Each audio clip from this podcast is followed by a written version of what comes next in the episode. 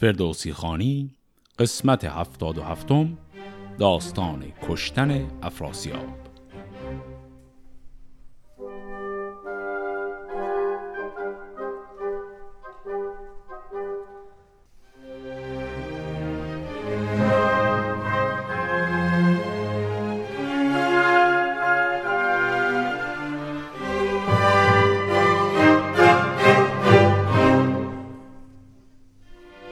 قبل با رفتن کیخسرو به کنگدز جستجو برای پیدا کردن افراسیاب و ناکامی و بعد تصمیم برای برگشتن به پایان رسید.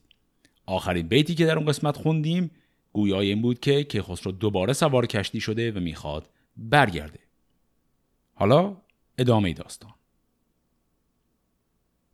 دو هفته بران روی دریا بماند ز دیدار با گیو چندی براند. همی گفت هر کو ندیده است کنگ نباید که خواهد به گیتی درنگ. بفرمود تا کار برساختند دو زورق به داب اندر انداختند. شناسای کشتی هر آن کس که بود که بر ژرف دریا دلیری نمود بفرمود تا بادبان برکشید به دریای بیپایه اندر کشید. همان آب دریای یک سال راه چنان راست شد باد در هفت ماه که آن شاه و لشکر بدان سو گذشت که از باد کژ آستی تر نگشت. پس اون مسیری که در رفتن یک سال طول کشید تا برن به خاطر اینکه باد باشون موافق بود این دفعه توی برگشتن هفت ماه تونستن بیان. سپهدار چون سوی خشکی رسید ببستند کشتی و هامون بدید. بیامد بمالید رخ را به خاک نیایش کنن پیش یزدان پاک. خورش کرد و پوشش فراوان یله به ملاح و آن کس که کردی خله بفرمود دینار و خلعت ز گنج ز کشتی کسی را که بردند رنج. کلمه خله هم قسمت قبل داشتیمش یعنی پارو. پس مزد این ملاحان و پاروزنان رو هم اینجا میده وقتی که به مقصد می‌رسن. و از آن آب راه بیابان گرفت جهانی از او ماندن در شگفت. چون آگاه شد اشکش آمد به راه ابا لشکری ساخته پیش شاه. پیاده شد از اسب و روی زمین ببوسید و بر شاه کرد آفرین. همه تیز و مکران بیاراستند هر جای رامشگران خواستند. همه راه و بیراه آوای رود تو گفتی هوا تار شد رود پود. به دیوار دیبا برآویختند شکر با درم زیر پی ریختند. به مکران هر آن کس که بود مهتری وگر نامداری و گنداوری برفتند با هدیه و با نصار به نزدیک پیروزگر شهریار. و از آن مرز چندان که بود خواسته فراز آوریدش کش آراسته. ازش کش پذیرفت شاه آنچه دید و از آن نامداران یکی برگزید ورا کرد مهتر به مکران زمین بسی خلعتش داد و کرد آفرین. چون آمد ز مکران به نزدیک چین خود و سرفرازان ایران زمین پذیره شدش رستم زال سام. سپاهی گشاده دل و شادکام. چون از دور که خسرو آمد پدید سوار سرفراز چترش بدید پیاده شد از اسب و بردش نماز گرفتش به بر شاه گردن فراز. بگفتان شگفتی که دیدن در آب ز گم بودن جادو افراسیاب. به چین نیز مهمان رستم بماند به یک هفته از چین به ماچین براند. همی رفت سوی سیاوخش گرد به ماه سپندار مز روز ارد خب همونطور که می‌بینیم کل مسیری که در قسمت قبل رفته بود و ایستگاه به ایستگاه قدم به قدم این اونو داره برمیگرده.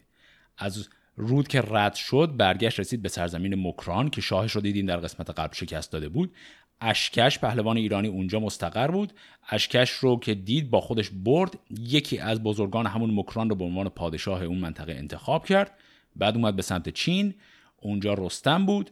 رستم ازش پذیرایی کرد. الان داره باز از اون مسیرم بر میگرده و داره میاد به سمت سیاوخش گرد جایی که در مسیر رفتن هم یه بار زیارتش کرد. یه نکته کوچک هم این که زمانی که می‌رسه به سیاوخش گرد توی این مصرع گفت به ماه سپند آرمز روز ارد. سپند آرمز میشه همون ماه اسفند. ارد هم به روز 25 ماه میگن. پس میشه روز 25 ماه اسفند رسید اینجا. من حقیقتش مطمئن نیستم دلیل اینکه فردوسی این روز و این تاریخ رو میگه چیه. به نظر میاد این تاریخ خاص برای فردوسی ارزش نمادین داره. من حقیقتش واضح برام نیست که ارزش نمادینش چیه. یکی از دلایلی هم که میگم این ارزش داره براش اینه که این کتاب رو که تموم کنیم در انتهای کتاب فردوسی در یک بیت میگه که روز پایان نگارش کتابش اون روز هم روز 25 ماه اسفند بوده. یعنی همین بیت شبیه همین بیت رو اونجا داریم. پس به نظر می‌رسه این روز برای فردوسی روز مهمی بوده. چرا؟ من نمی‌دونم. اما به هر حال رسید به سیاوخش گرد. چون آمد بدان شارستان پدر درخسار پر آب و خست جگر به جایی که کرسی وز بدنشان گروی بنفرین مردم کشان سر شاه ایران بریدند خار بیامد بدان جایگه شهریار. همی ریخت بر سر از آن تیر خاک همی کرد روی و برخیش چاک. به مالی درستم بر آن خاک روی به نفرین سیه کرد جان گروی. همی گفت کی خسرو ای شهریار مرا ماندین در جهان یادگار. نماندم زکین تو مانید چیز به رنجندرم تا جهان است نیز. پرداختم تخت افراسیاب از این پس نه آرام جویم نه خواب. بر امید آن کش به چنگ آورم جهان پیش او تار و تنگ آورم. از آن پس بدان گنج بنهاد سر که مادر بدو یاد کرد از پدر. در گنج بکشاد و روزی بداد دو هفته در آن شارستان بود شاد. برستم دو صد بدر دینار داد. همان گیو را چیز بسیار داد. چو بشنید گستهم نوزر که شاه بدان شارستان پدر کرد راه پذیره شدش با سپاهی گران. از ایران بزرگان گنداوران. چون از دور دیدش سر و تاج شاه پیاده فراوان به پیمود راه.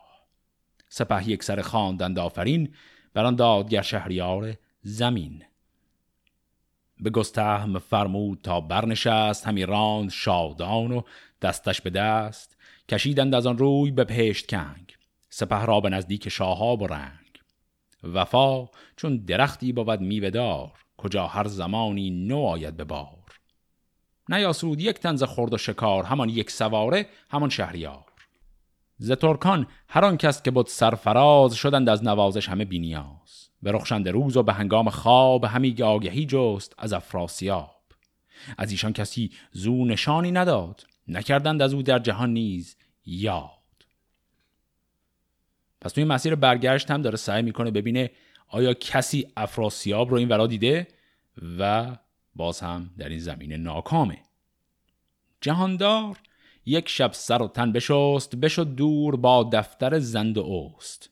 همه شب به پیش جهان آفرین همی بود گریان و سر بر زمین. همی گفت که این بنده ناتوان همیشه پر از درد دارد روان.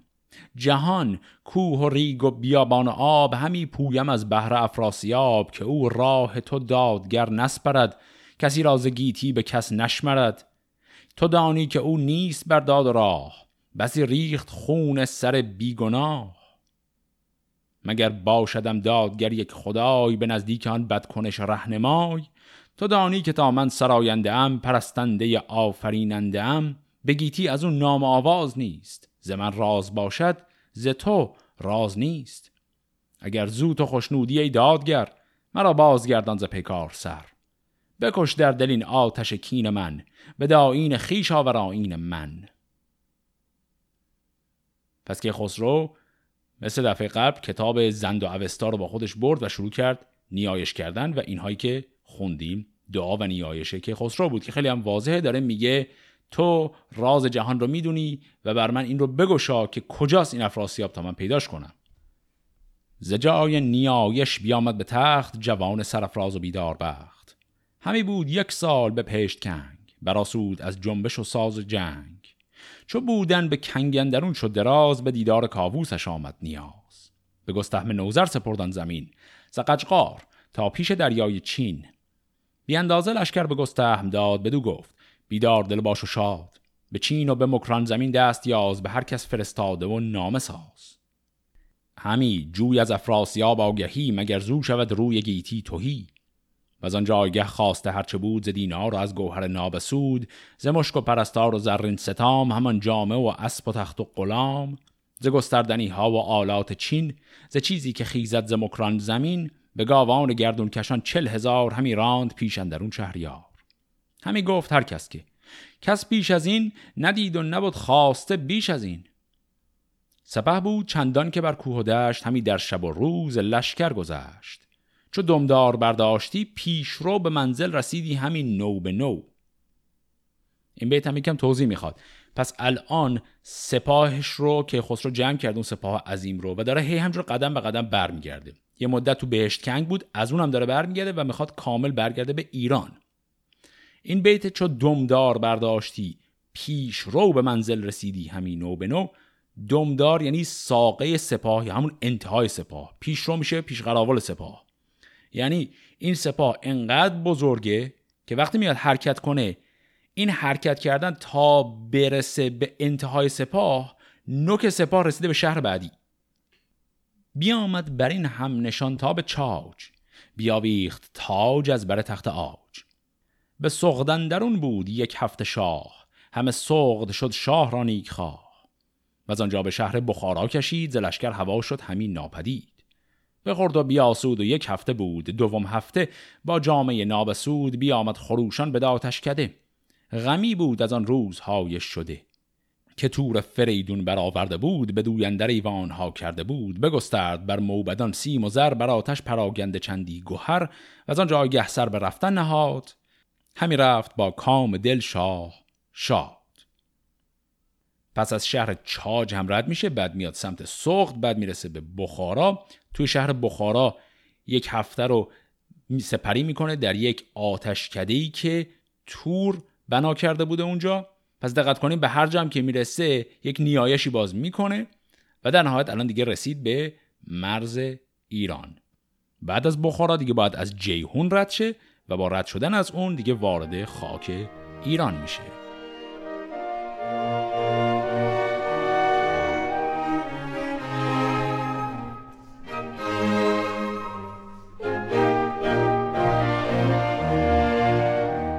به جیهون گذر کرد بر سوی بلخ چشیده زگیتی بسی شور و تلخ. به بلخندرون بود یک ماه شاد سر ماه بر بلخ بگزید راه. به هر شهر در نامور مهتری بماندی سرفراز با لشکری ببستند آین به بیراه راه به جایی که بگذشت شاه و سپاه. سوی طالقان آمد و مرو رود جهان پر شد از نای و آوای رود. همه شهر یک سر راستند می و رود و رامشگران خواستند. درم ریختند از بر و زعفران چه دینار و مشک از کران تا کران. و آن سو به راه نشاپور شاه بیاورد پیلان و گنج و سپاه. به شهرندرون هر که درویش بود وگر سازش از کوشش خیش بود. درم داد مر هر یکی راز گنج پراگنده شد بدر پنجاه و پنج. سر هفته را کرد آهنگ ری. همه راه با رامش و رود و می. دو هفته به ری نیز بخشید مرد. سیوم هفته آهنگ بغداد کرد.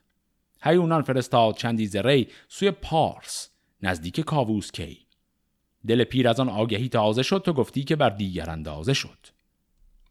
پس که خسرو همینطور داره به سمت غرب حرکت می‌کنه از سمت طالقان و مرو اومد رفت رسید به سمت ری الان هم داره حرکت می‌کنه به سمت بغداد و توی این مسیر رفتنش از ری یک نامرسانی رو هم فرستاد به سمت پارس که جایگاه کیکاووسه که به او خبر بدن که کیخسرو برگشته. به دیوان ها تخت زرین نهاد به خواننده را رایش چین نهاد. ببستند آین به دشت و به راه همه برزن و کوی بازارگاه پذیره شدندش همه مهتران بزرگان هر شهر و گنداوران. همه راه و بیراه گنبد زده جهان شد چو دیبا به زر آژده همه مشک با گوهر آمیختند ز گنبد به سرها فرو ریختند. چو بیرون شد از شهر کاووس کی با نامداران فرخنده پی نیا را بدید از کران شاه نو. برانگیخت آن باره تیز رو. همی هر دوان زار بگریستند چو یک چند بی آرزو زیستند. همی آفرین کرد کاووس کی بر آن شاه نیک اختر نیک پی. همی گفت بی تو مبادا جهان متخت بزرگی متاج مهان. که خورشید چون تو ندیده از شاه نه جوشن نه اسب و نه تخت و کلاه. ز جمشید تا با فریدون رسید سپهر و زمین چون تو شاهی ندید. نز انسان کسی رنج برد از مهان ندید آشکارا نهان جهان. روشن جهان بر تو فرخنده باد دل و جان بد خواه تو کنده باد. سیاوش گرش روز باز آمدی به فر تو را نیاز آمدی. پس اینا حرفایی که کیکاووس الان خطاب به کیخسرو گفت وقتی او رو دید. حالا کیخسرو جواب میده. بدو گفت شاه این به بخت تو بود برومند شاخ درخت تو بود. زبرجد بیاورد و یاقوت و زر همی ریخت بر تارک شاه بر. بدین گونه تا تخت گوهرنگار بشد پایه ها ناپدید از نسار بفرمود پس که انجمن را بخوان به دیوان دیگر بیارای خان. نشستند در گلشن زرنگار بزرگان پرمایه با شهریار. همی گفت شاه آن شگفتی که دید به دریادر و نامداران شنید. ز دریا و از کنگ زیاد کرد لب نامداران پر از باد کرد. از آن خرمی شهر آن دشت و راغ شمرها و پالیز او چون چراغ. بدو ماند کاووس که در شگفت ذکردارش اندازه ها برگرفت. بدو گفت روز نو و ماه نو چه گفتارهای نو و شاه نو. نه چون تو کسان در جهان شاه دید نه این داستان گوش هرگز شنید. کنون تا بدین اختری نو کنیم به مردی همه یاد خسرو کنیم. بیا راست آن گلشن زرنگار می آورد و یاقوت لب میگسار به یک هفته از ایوان کاووس کی همین موج برخاست از جام می. به هشتم در گنج بکشاد شاه همی ساخت آن رنج را پایگاه. بزرگان که بودند با او به هم به رزم و به بزم و به شادی و غم بر اندازشان خلعتا راستند ز چه پرمایه تر خواستند. برفتند هر یک سوی کشوری سرفراز با نام بر لشکری. به پرداخت زان پس به کار سپاه درم داد یک ساله از گنج شاه. و زان پس نشستند بی انجمن. نیا و جهانجوی با رایزن پس تا اینجاش همه چیز به نظر خوب می اومد. جشن و سرور و شادی و هدیه دادن ها و همه اینا به جا بود طوری که انگار فاتح و پیروز برگشته. و خب درستم بود که خسرو زد و کلا لشکر توران رو نابود کرد و برگشت. اما این فتحش هنوز ناقصه دیگه چون که به هر حال افراسیاب هنوز نگرفته. پس شاید به نظر بیاد این همه سرور و شادی که دارن می‌کنن یکم عجیبه. خب حالا همه سرور و شادیشون رو که کردن الان کیکاووس و کیخسرو جفتی با هم می‌خوان یک فکری بکنن. چون این گفت خسرو به کاووس شاه. جز از کردگار از که جوییم راه؟ بیابان و یک سال دریا و کوه برفتیم با داغدل یک گروه. به هامون و کوه و به دریای آب نشانی ندیدیم از افراسیاب گرو یک زمان اندر آید به کنگ سپاه آرد از هر سوی بیدرنگ همین رنج و سختی به پیش اندر است اگر چندمان دادگر یاور است. نیا چون شنید از نبیر سخن یکی پند پیرانه افگند بن. بدو گفت ما همچنین بر دو اسب بتازیم تا خان آزرگوش اسب. سر و تن بشوییم و برسم به دست چونان چون بود مرد یزدان پرست ابا واش بر کردگار جهان به زمزم کنیم آفرین مهان. بباشیم بر پیش آتش به پای مگر پاک یزدان بود رهنمای. به جایی که او دارد آرامگاه نماید نماینده داد راه. خب تو این گفتگو چی شد؟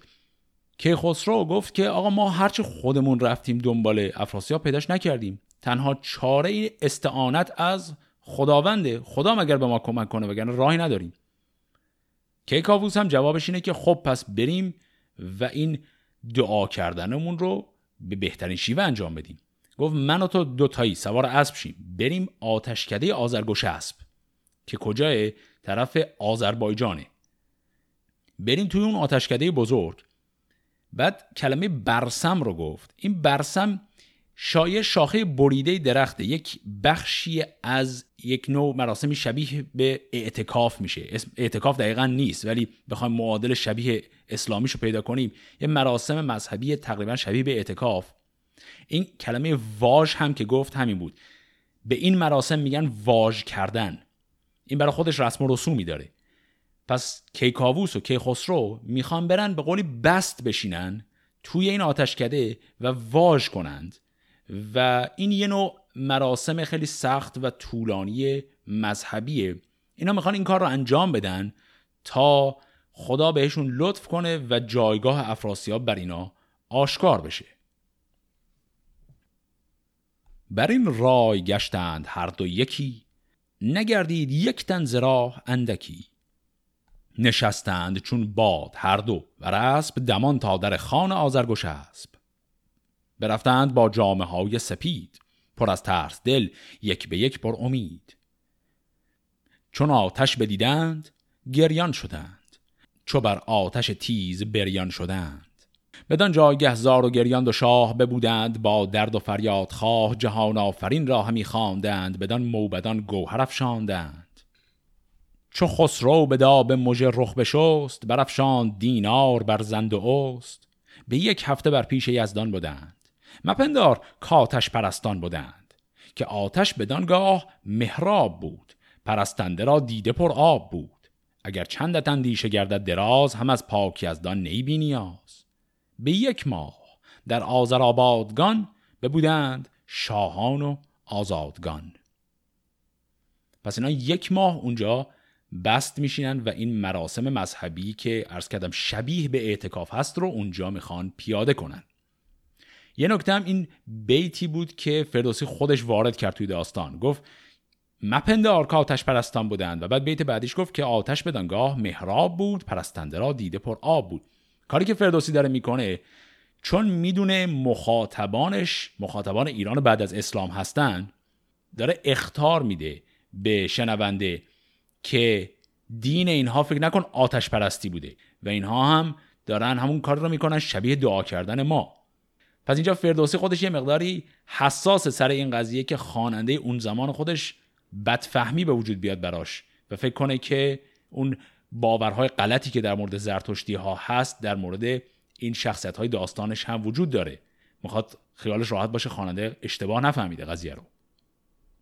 به هر حال پس در این مراسم مذهبی یک ماه در منطقه آذربایجان در همین آتشکده معروف آذرگوشسب اینا نشستند. حالا از اون طرف بریم ببینیم واقعا افراسیاب اصلا کجا هست.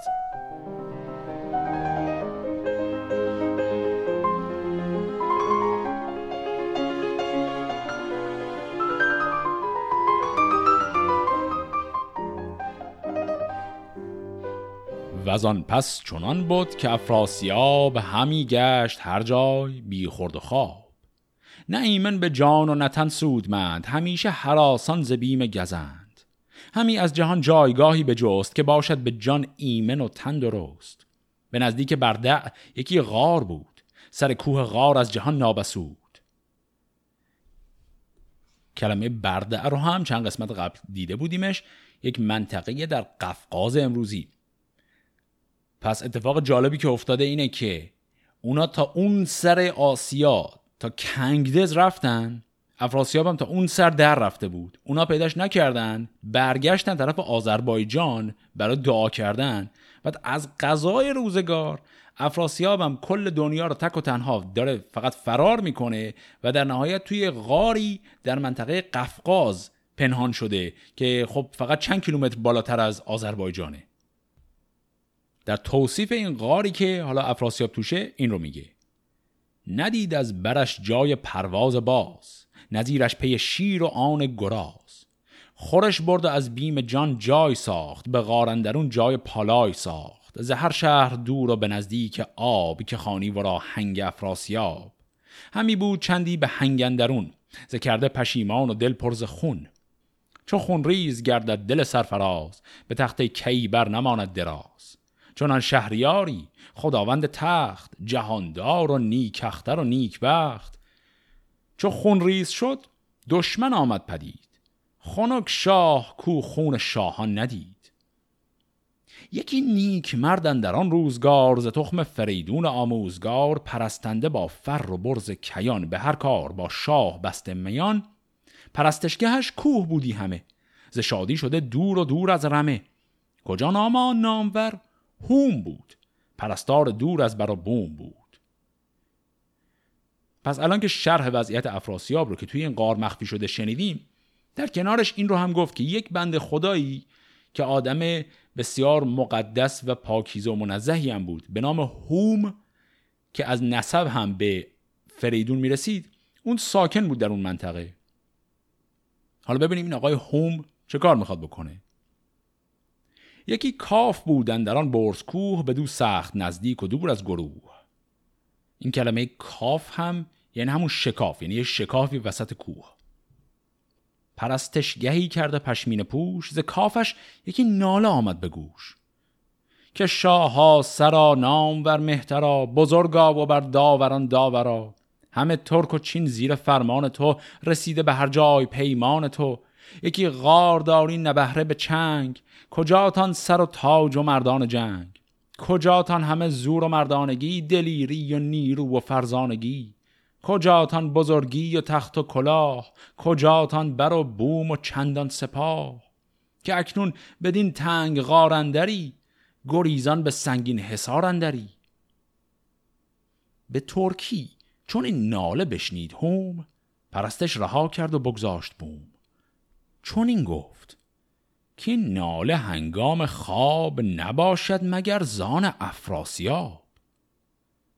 چون اندیشه شد بر دلش بر درست در غار تاریک چندی بجست. ز کوه اندر آمد به هنگام خواب بدیدان در هنگ افراسیاب. بیامد به کردار شیر ژیان ز پشمینه بگشاد گردی میان کمندی که بر جای زنار داشت کجا در پناه جهاندار داشت به هنگن درون شد. گرفتان به دست. چون از دیگ شد بازوی او ببست. همی رفت و او را پسند در کشان همی تاخت با رنج چون بیهوشان پس آقای هوم داره در کوه برای خودش نیایش می‌کنه از لای شکاف کوه صدای ناله میشنوه. و جالبین این ناله ها حرفایی که افراسیاب توی خواب داره می‌زنه. و آقای هوم رد این ناله رو می‌گیره در این غار افراسیاب خوابیده رو پیدا می‌کنه با کمربند خودش همون کمربند زرتشتی ها که بهش کستی یا زنار میگن با اون دست افراسیاب رو میبنده و حالا می‌خواد کشون کشون بیارتش بیرون. شگفتر ممانی بدین در رواست. هر آن کس که او بر جهان پادشاست جز از نیک نامی نباید گزید بباید چمید و بباید چرید. زگیتی یکی غار بگزید راست. چه دانست؟ کان هنگ جای بلاست. چنان شاه را هوم بازو ببست همی بردش از جایگاه نشست. بدو گفت که مرد باهوش و باک پرستار دارنده یزدان پاک. چه خواهی زمن من کیم در جهان؟ نشسته بدین غار اندر نهان. بدو گفت هوم این نه آرام توست. جهانی سراسر پر از نام توست. ز شاهان گیتی برادر که کشت که شد نیز با پاکی از دان درشت. چون اغریرت و نوزر نامدار سیاوش که با در جهان یادگار تو خون سر شهریاران مریز نه اندر بن غار بی بن گریز. بدو گفت کن در جهان بیگناه کرا دانی ای مرد با دستگاه؟ چون این راند بر سر سپهر بلند که آید زمن در رنج و گزند. ز فرمان یزدان کسی نگذرد وگر دیده اجده ها بسپرد. ببخشای بر من که بیچارم وگر چند بر تن ستمگارم نبیر فریدون فراخ منم به بند کمندت همی بشکنم. کجا برد خواهی مرا بست خار؟ نترسی ز یزدان به روز شمار؟ بدو گفت هوم ای بد بدگمان همانا فراوان نماندد زمان. سخنهات چون در گلستان خو است تو را هوش بر دست کیخسرو است. بپیچی دل هوم رازان گزند بر او سست کردان کیانی کمند. بدانست کان مرد پرهیزگار ببخشود بر ناله شهریار. بپیچید و زو خیشتن در کشید به دریای چیچه است شد ناپدید. پس توی این گفتگوهایی که داشتیم اولش افراسیاب خودشو زد به اون راه گفت آقا من چی کار داری من یک آدم بیچاره ام تو قاریم برای چی منو گرفتی؟ هوم هم گفت که لازم نیست دروغ بگی کل جهان می‌دونه تو کی هستی. افراسیاب از اون در در اومد که التماس کرد که حالا منو ول کن. و هوم هم جواب داد که من کاری نیستم که تو رو ول کنم یا بگیرم. من تو رو می‌برم پیش که خسرو دیگه تکلیفت با اونه. و توی این حین و بین حرف زدن کمندش یه از دستش شل میشه. همون یه لحظه کافیه که افراسیاب فرار کنه. و کجا فرار می‌کنه؟ میره به دریای چیچه است. دریای چیچه است کجاست؟ همون دریاچه ارومی است. حالا از اون طرف ببینیم ایرانیا در چه وضعیتی هستند. چنان بود که گودرز گشوادگان همی رفت با گی و آزادگان گرازان و پویان به نزدیک شاه به دریا درون کرد چندی نگاه. به چشم آمدش هوم با آن کمند نوان بر لب آب بر مستمند. همی گونه آب را تیره دید پرستنده را دیدگان خیره دید. به دل گفت که این مرد پرهیزگار ز دریای چیچه است گیرد شکار.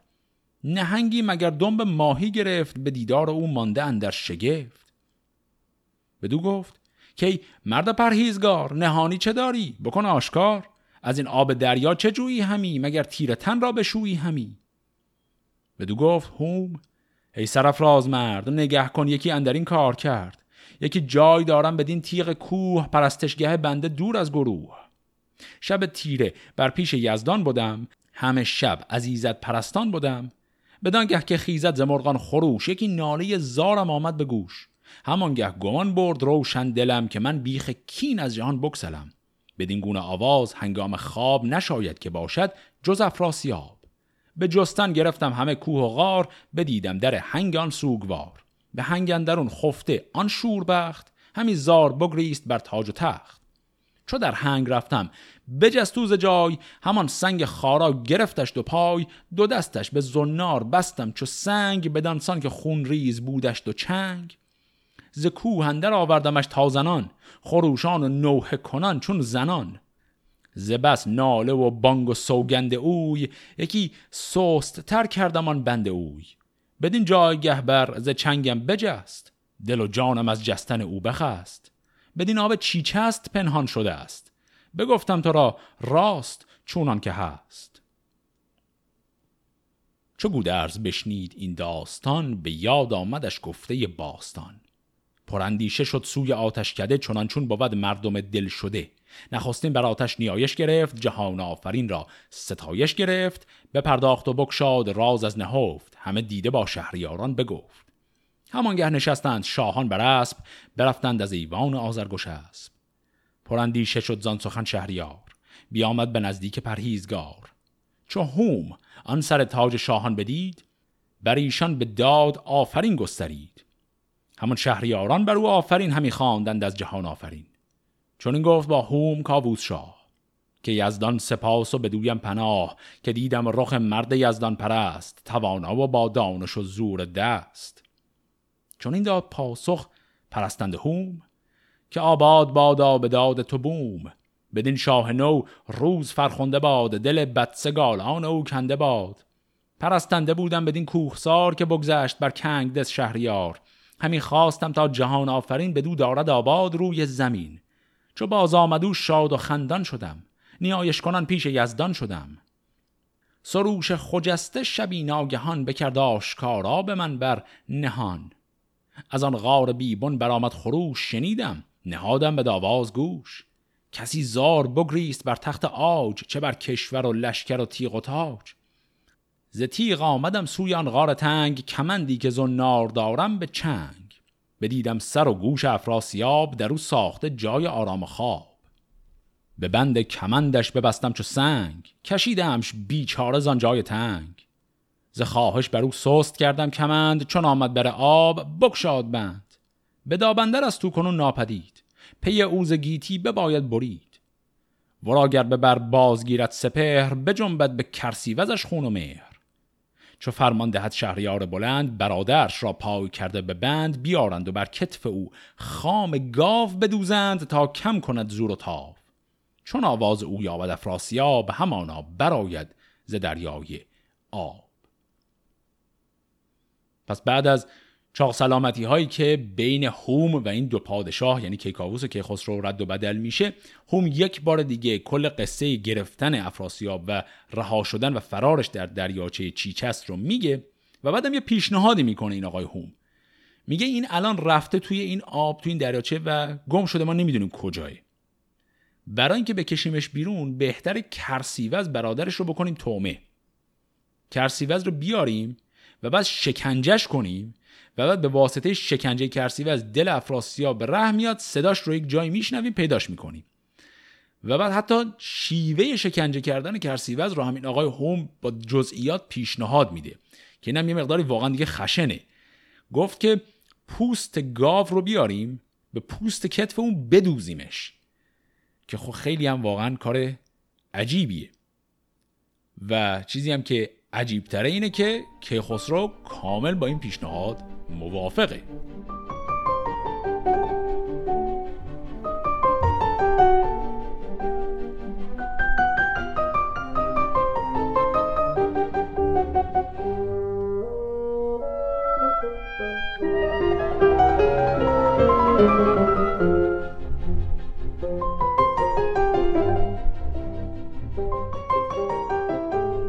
بفرمود تا روزبانان در برفتند با تیغ و گیلی سپر. به دژخیم فرمود تا برکشید ز رخ پرده شرم را بردارید همی دوخت بر کتف او خام گاو. چون این تا نماندش به تن هیچ تاف بر او پوست بدرید و زینهار خواست. جهان آفرین را همین یار خواست. چو بشنید آوازش افراسیاب. پر از درد گریان برآمد عذاب به دریا همی کرد پای آشناه بیامد به جایی که بود پایگاه. ز خشکی چو بانگ برادر شنید بر او بدتر آمد ز مرگ آنچه دید. چو کرسیوز او را بدیدن در آب دو دیده پر از خون و دل پر شتاب. فغان کرد که ای شهریار جهان سر نامداران و تاج مهان. کجاتان همه رسم و آین و راه؟ کجاتان سر تاج و گنج سپاه؟ کجاتان همه دانش و زور دست؟ کجاتان بزرگان خسرو پرست کجاتان به رزمندرون فر و نام؟ کجاتان به بزمندرون کام و جام؟ که اکنون به دریا نیاز آمدت چون این اختر دیر ساز آمدت. چو بشنید بگریست افراسیاب. همی ریخت خون این سرشکن در آب. چون این داد پاسخ که گرد جهان بگشتم همی آشکار و نهان که از این بخشش بد مگر بگذرم؟ ز بد بدتر آمد کنون بر سرم. مرا زندگانی کنون خار گشت روانم ز تو پرز تیمار گشت.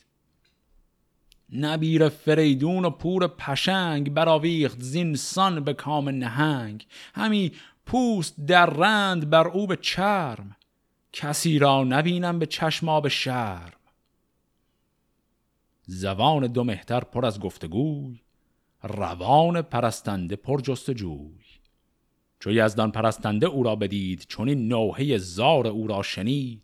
سراح جزیره برآمد یکی چو دیدش مرو راز دورندکی گشادان کیانی کمند از میان دوتاهی بیامد چو شیر ژیان.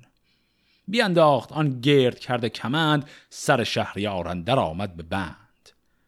به خشکی کشیدش ز دریای آب بشد توش و هوش از رد افراسیاب گرفته ورا مرد دیندار دست به خاریز دریا کشید و ببست. سپردش به دیشان و خود بازگشت. تو گفتی که با باد هم بازگشت. بیامد.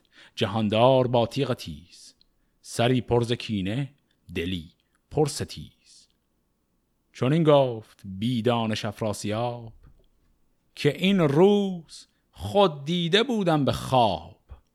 سپهر بلند در فراوان کشید کنون پرده رازها بردارید این خوابی هم که الان افراسیاب بهش اشاره کرد دیگه برامون واضحه. همون خوابیه که در هنگام نبرد با سیاوش دیده بود. و بعد حالا رو می‌کنه به کیخسرو و این رو میگه. به داواز گفت ای بد کی جوی چرا کشت خواهی نیارا بگوی. چون این داد پاسخ که ای بد کنش سزاوار پیغاره و سرزنش ز خون برادرت گویم نخواست که هرگز بلای مهان را نجست. دگر نوزر آن نامور شهریار جهاندار از ایرج و یادگار زدی گردنش را به شمشیر تیز برانگیختی از جهان رستخیز. سه دیگر سیاوش که چون او سوار نبندد کمر نیز یک نامدار. بریدی سرش چون سر گوسپند همی برگذشتی ز چرخ بلند. تو باب مرا از چه کردی تباه؟ چون این روز بد را نکردی نگاه. به کردار بد تیز بشتافتی مکافات آن بد کنون یافتی. بدو گفت شاها ببودان چه بود. کنون داستانم بباید شنود. بمان تا مگر مادرت را رخان ببینم. پس این داستان ها بخوان. از افراسیاب الان که می‌خواد التماس کنه برای جان خودش میگه من رو نکش تا یک بار دیگه چهره مادر تو یعنی دختر خودم رو ببینم. و حدسی هم که میشه زد اینه که افراسیاب بازم یک کلک دیگه تو کارشه. جوابی که که خسرو میده اینه. بدو گفت که از خواهش مادرم نگر تا چه بد ساختی بر سرم. پدر بیگنه بود و من در نهان چه رفت از گزنده تو اندر جهان؟ سر شهریاری بریدی که تاج بر او زار گریان شد و تخت آج. کنون روز پادفره ایزدی است. مکافات بد راز یزدان بدی است. به شمشیر هندی بزد گردنش. به خاک اندر افکند نازک تنش. ز خون لعل شد ریش و موی سپید. برادرش گشت از جهان ناامید. توهی ماند از او گاه شاهنشهی سر آمد بر او روزگار مهی. ذکردار بد بر تنش بد رسید. مجویی پسر بند بد را کلید. چو جویی؟ بدانی که از کار بد به فرجام بر بد کنش بد رسد. سپه بود که با فر یزدان بود همه خشم او بند و زندان بود.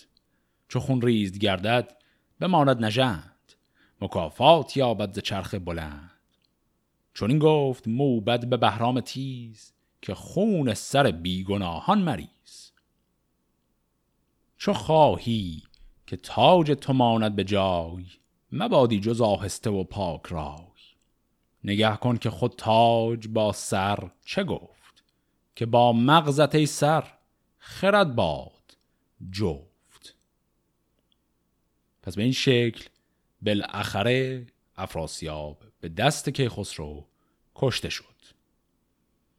تو این چند بیتی هم که خوندیم یک جا یک مسئله وجود داره. اونم بیتی بود که اسم از بهرام آورد. اینه که از معماهای شاهنامه هست. ما دو جا توی این داستانه که تا الان خوندیم یه اسمی از بهرام جایی از داستان آورده شده که فردوسی خودش داستان رو قطع کرده و داره پند و اندرز میده و اون بهرامی هم که داره دربارش صحبت می‌کنه به نظر نمی‌رسه ربطی به هیچ کدوم از بهرام های کتاب داشته باشه. ما یه بهرام تو این داستان ها تا الان داشتیم که پسر گودرز بود که کشته شد. جلوتر که بریم به داستان های ساسانیان که برسیم چند تا بهرام دیگه هم اونجا داریم. یعنی این کتاب کلا شخصیت با نام بهرام زیاد داره. اما اینجا به نظر میاد داره درباره یک بهرامی حرف می‌زنه که هیچ ربطی به هیچ کدوم از این شخصیت ها نداره. و صرفا موقع پند و اندرز دادن پیش میکشدش یعنی یه جورایی نمادی از یک انسان خردمند. گفت که موبد به بهرام گفت خون سر بیگناهان را مریز. حالا به کدوم بهرام این ارجا داره این خیلی معلوم نیست. یه جای دیگه هم عین همین قضیه رو داشتیم. اونم انتهای داستان رستم و سهراب بود. ته داستان رستم و سهرابم یه بیت اینجوری داره وقتی که همه داستان دیگه تموم شده توی همون قسمت هایی که داره پند و اندرز میده میگه چون این گفت بهرام نیکو سخن که با مردگان آشنایی مکن. دوباره اونجا معلوم نیست منظورش از بهرام کدوم یکی از بهرام های کتابه؟ یا اصلا ممکنه هیچ کدوم از اون شخصیت های کتاب نباشه. به هر حال این نکته این معما که این بهرام کیه میمونه و الان که افراسیاب به دست که خسرو کشته شده باید ببینیم کرسیوز قراره چه وضعی داشته باشه.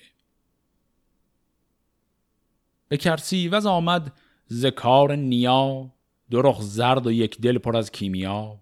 کشیدندش از پیش دشخیم خار به بند گران و به بد روزگار ابا روزبانان مردم کشان چون بود مردم بد نشان. چو در پیش کی خسرو آمد به درد ببارید و خون بر رخ ورد. شهنشاه ایران زبان برگشاد وزان تشت و خنجر همی کرد یاد. ز تور و فریدون و سلم سترگ از ایرج که بود پادشاه بزرگ. به دشخیم فرمود تا تیغ تیز کشید و بیامد دلی پرستیز. میان سپه بود به دون نیم کرد سپه را همه دل پر از بیم کرد. به هم برفکندند شان همچو کوه ز هر سو به دوری ایستاده گروه. پس به این شکل کرسیوز هم به دست که خسرو کشته شد. با این اتفاق داستان جنگ بزرگ که خسرو عملا دیگه تمام میشه.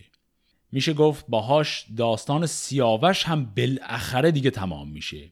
من موقعی که داستان سیاوش به مرگ سیاوش رسید عرض کردم که گرچه سیاوش میمیره اما داستان سیاوش رو کتاب ول نمی‌کنه. دیگه الان اینجا دیگه می‌خواد این داستان رو رها کنه. چون که هر اتفاقی برای سیاوش افتاده بود هم دیگه انتقامهاش گرفته شد. حالا که به انتهای سرنوشت افراسیاب هم رسیدیم چند دقیقه هم وقت بذاریم یکم درباره این شخصیت عجیب آقای هوم و نقشی که تو این داستان داشت صحبت کنیم. برای دوستانی که ممکنه به آین زرتشتی و کلا بحث‌های مربوط به اون واقف باشند ممکنه این نکته رو بدونند که در کتاب اوستا نامی اومده از یک گیاه مقدس به نام هاوما یا هوم به نظر می‌رسه از قرائن که یک گیاه روانگردان بوده که در مناسک مذهبی ازش استفاده می‌کردن. به مرور زمان در طول تاریخ آثار دقیق این گیاه برای ما از نظر تاریخی از دست رفته و پژوهشگران معاصر با اطمینان کامل نمی‌تونن بگن این دقیقا چه گیاهیه. اما جایگاه اساتیری و دینی این گیاه خیلی واضحه. حالا اینکه اون گیاه مقدس روانگردان اصلا چه ربطی داره به داستان شاهنامه اینه کمی توضیح می‌خواد. این گیاه هوم در چند جای مختلف از اوستا ذکری که ازش اومده فقط در قالب گیاه نیست بلکه به دلیل اهمیت تقدسی که داشته نوعی جان بخشی هم براش به کار رفته و در قالب یک انسان پاک و منزه هم گاهی اوقات توصیف شده.